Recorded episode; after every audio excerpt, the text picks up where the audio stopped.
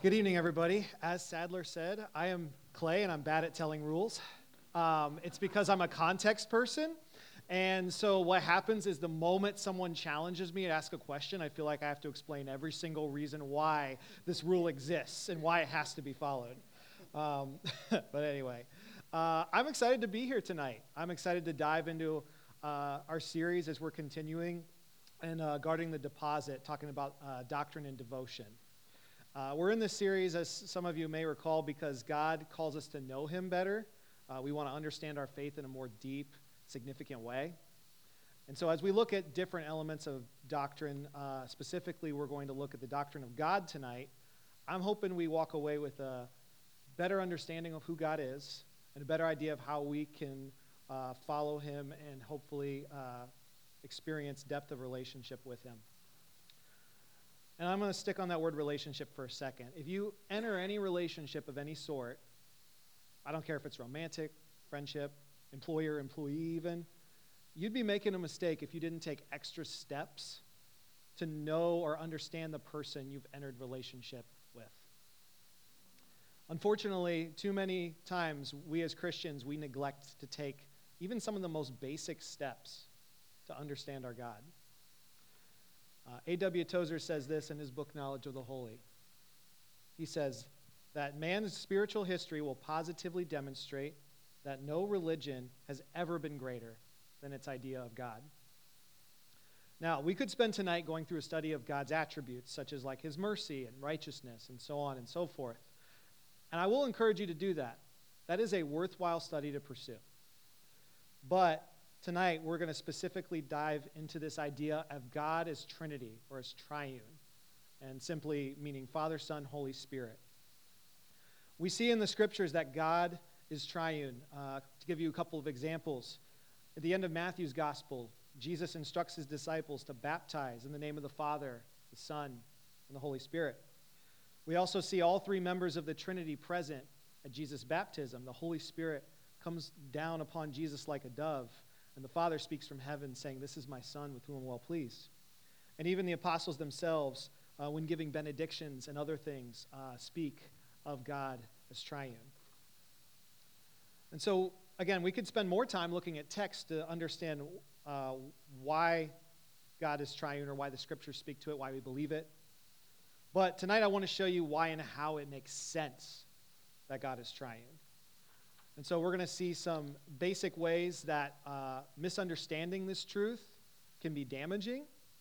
And we're also going to talk about how embracing this truth for what it is changes our view of God completely.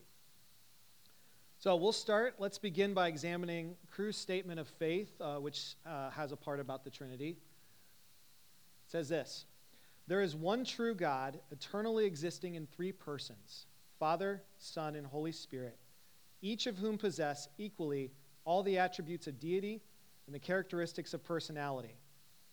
So, if you don't understand what that means, that's okay. Oh, that's okay too. Um, been there, done that. Uh, I have a video of my son Elliot, who wasn't quite three yet, uh, and he can tell you what it means. So, uh, we'll go ahead and let him do that for a second. Say it all together. How many persons are there in God? The three. In One God.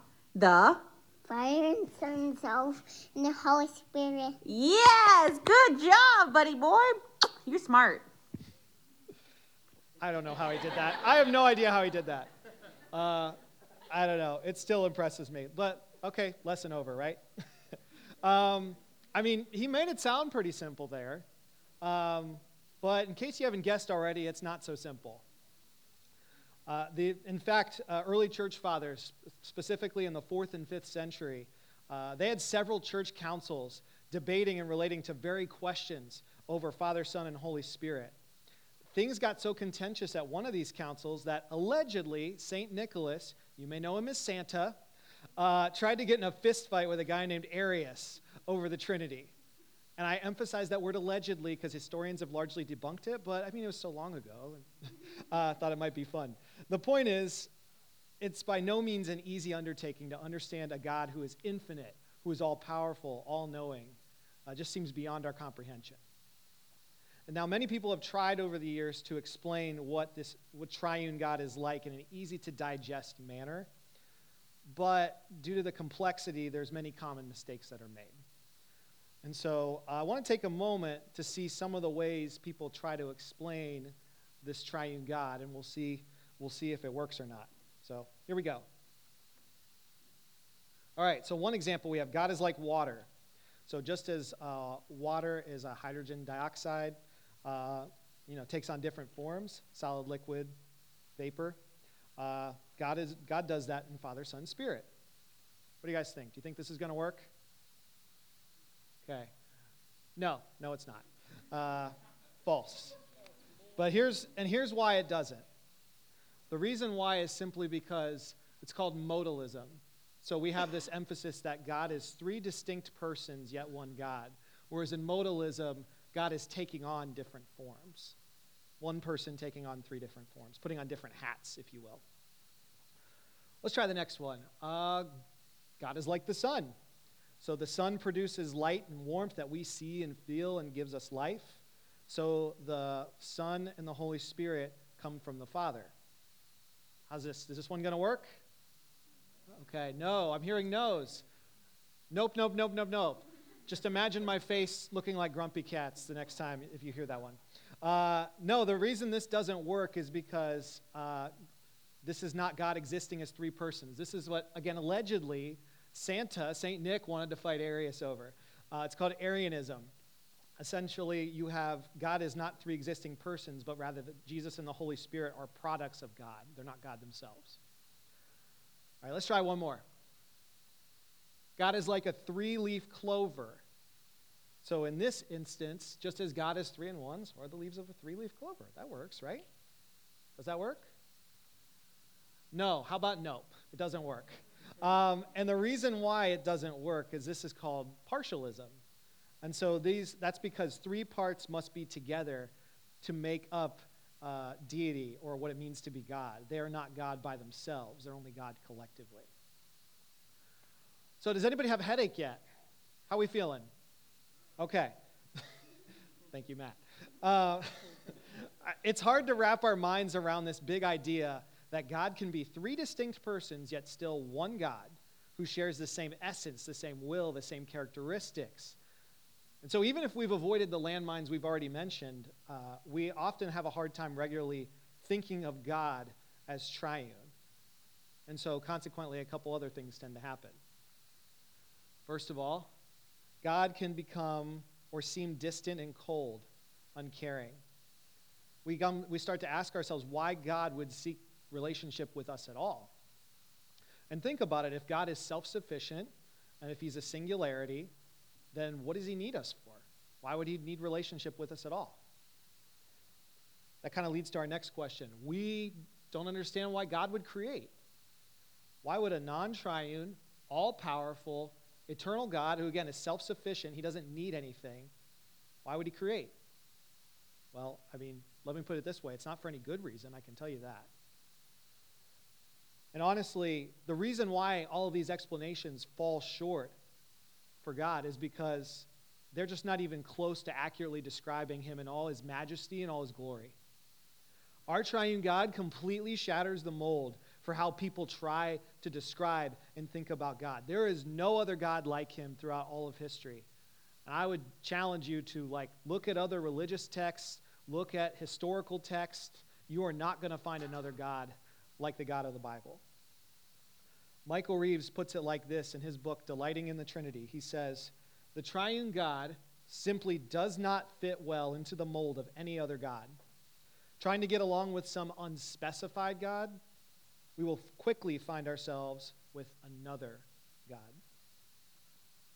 And honestly, if any of you spend more than an hour talking to me, you know you're not surprised I just quoted this book. Uh, but it's because um, I've been thinking about this idea of thinking about God as Trinity more intentionally for quite a while now. Because as I began a few years ago, I started with just studying uh, the Gospels, but looking for the Trinity as I read.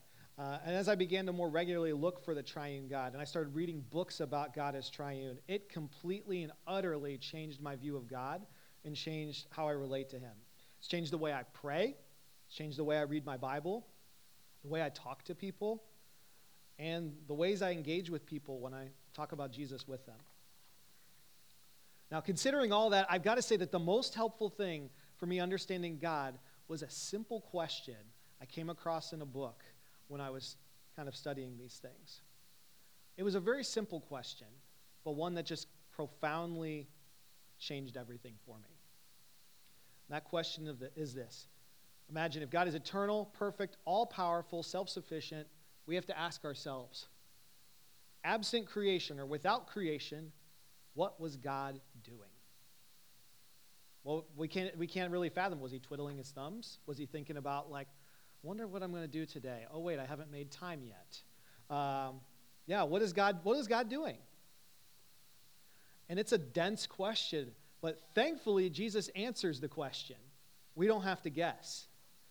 In John's gospel, he's praying for his disciples the night before his crucifixion, and this is what he says He says, Father, I desire that they also, whom you've given me, may be with me where I am, to see my glory that you have given me, because you have loved me before the foundation of the world. I want to take note of two things here. Firstly, Jesus refers to God as Father. And this is consistently how Jesus names God throughout the Gospels. And I know when we think of that word Father, for some people that's a painful word because their uh, fathers uh, haven't been great reflections of their Heavenly Father. But when we think about an ideal father, we're thinking about someone who gives life, uh, has offspring, cares for that offspring, uh, takes you to your little league games or dance recitals, loves you. And so the question becomes how can God be called Father before he gives birth to creation or absent creation? Well, quite simply, he loves the Son, Jesus. The Father has loved the Son for all eternity, past, present, future. There's one other verse that some of you may have heard here, but I think it uniquely clues us in on this idea of God as Father, Son, and Spirit. John writes in his letter, he says, Beloved, let us love one another, for love is from God, and whoever loves has been born of God and knows God. Anyone who does not love does not know God, because God is love. And so, if God is an eternally loving Father, it means a couple things. First, God does not need to create. God doesn't create because he's lonely or he's seeking to be served, he wants slaves, nothing like that. But also, we see that God is able to love and glorify himself without being selfish because he has perfect love and fellowship with the Son, whom he loves through the Holy Spirit.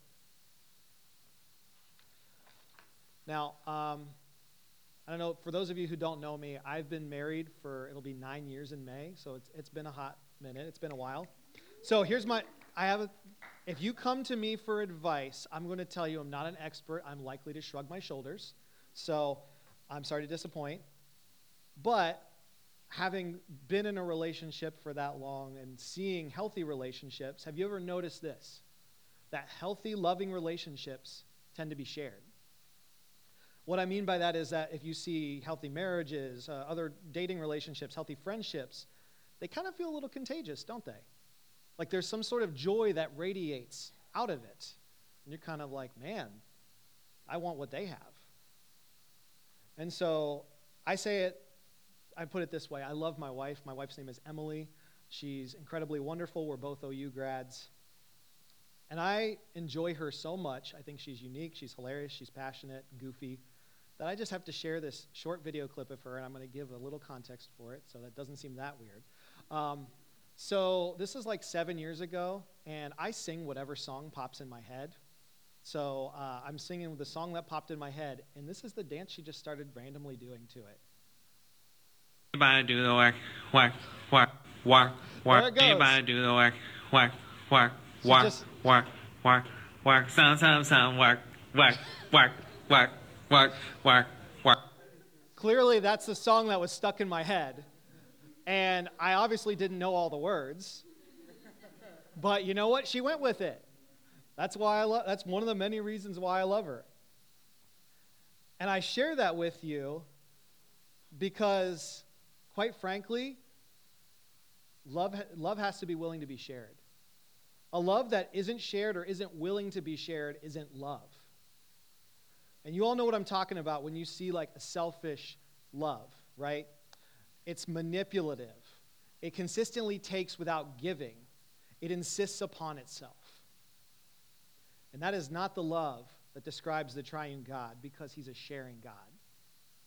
His eternal love for the Son through the Spirit could be considered like an overflowing fountain that is shared through creation. There's a reason why Genesis 1 describes the completion of creation of the world, of people, as very good, and that's because it is. It is the result of the triune God's perfect love and fellowship. And we were made in the image of this triune God. We have been made to love him and love one another as he does. So there's so many things, again, that we could have sought to talk about to understand God tonight, but seeing him as three distinct persons with a shared essence, character, will, one God, means that we can never see anything but a God who loves and a God who shares. A God who shares himself in all of his glory, yet humbles himself and loves to the point of death, even death on a cross. So, how do we respond to a God who loves us in such a way? Well, first, we're simply called to receive God's love. So, if you're in this room, if you're someone who hasn't placed your faith in Jesus as the one who loves and makes it possible to receive the Father's love, it doesn't have to stay that way. You can say yes to that right in your seat or in your dorm room later, or you can choose to think about it and choose to learn more about who this loving God is, or talk to someone about who this God is and decide if that's a relationship you want. And if you have trusted Jesus, you are called to lean into this love as deeply as possible. Some great examples of how you might do this might include praying, praying more frequently. A great thing is praying through the Psalms. I found that really helpful. Another example is to read the scriptures, especially the New Testament, and I would challenge you to look for Father, Son, and Spirit throughout. And we hit on a couple of verses earlier in the Gospels. Uh, but if you take the time to read those with fresh eyes and look for God as triune, I promise you're going to see things you've never seen before. And you could also read some theological books that dive into these topics. I've, I've quoted a couple of them here Knowledge of the Holies by A.W. Tozer, it's a classic. Knowing God by J.I. Packer, highly recommend that. And then my personal favorite is the one I quoted second, is Delighting in the Trinity, and I've recommended it to so many people that I might as well be a salesman for the publisher at this point. Um, yeah, I've probably made them a lot of money. All right, so we're called to receive God's love, but we're also called to share the love that we've received from God. So, as we've talked about, God's love is not at all selfish. If the very nature of God is to share his love with us, we would be acting contrary to that if we didn't seek to share his love with other people. Not only that, but the triune God shows throughout the entire course of the Bible that he faithfully loves and faithfully pursues those he loves. And so, if we don't share the love of God through whether it be uh, engaging in a conversation, telling someone about Jesus, talking with them, or uh, if we don't uh, seek to help others meet their physical, emotional, or spiritual needs, where we're able to do that, people aren't going to want anything to do with this God that we think, they think we follow because they won't know who he is.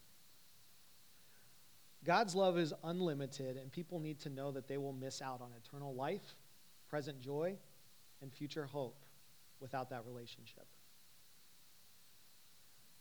So, friends, we need to receive love give love, and share love as the triune God does. And please, please don't make the mistake of making our God less than he is. I've done that plenty of times. Um, it's a hard lesson learned because there's no one like him. There's no one more worthy than him. And there's no one who has ever done or ever will do more for you and me.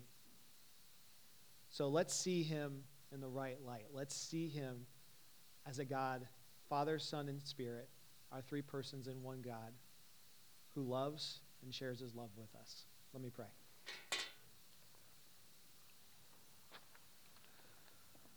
God, thank you so much for the privilege of being here, for the privilege of getting to dive more deeply into who you are. And Lord, I thank you for this opportunity uh, for everyone who's here. And I ask you, God, that you would just move in our hearts, that your spirit would speak to us. God, that we would just see you with right eyes, that we would see you as a God who loves and a God who shares that love. And I just ask and pray that uh, as we go from here, we would seek to actively receive and actively share that love with others. It's in your name I pray. Amen. Thanks to our listeners for tuning in to this episode of the 180 Podcast, a production of Cru in Southeast Ohio. If you enjoyed this episode, please give it a like, a share, or leave an encouraging comment, and that will go a long way toward helping others hear about the podcast. The podcast isn't the only thing that we do. Whether you're a student living on campus or if you're still at home studying virtually, we'd encourage you to check us out on social media to hear more about what's going on. You can follow us on Instagram at Cru at OU, or to learn more about who we are and what we do, head over to our website, crewatou.org. We'd encourage you if you visit the site to complete our involvement form to get more connected to all the things that are happening. Thanks for joining us. We look forward to seeing you next Thursday for another episode of the 180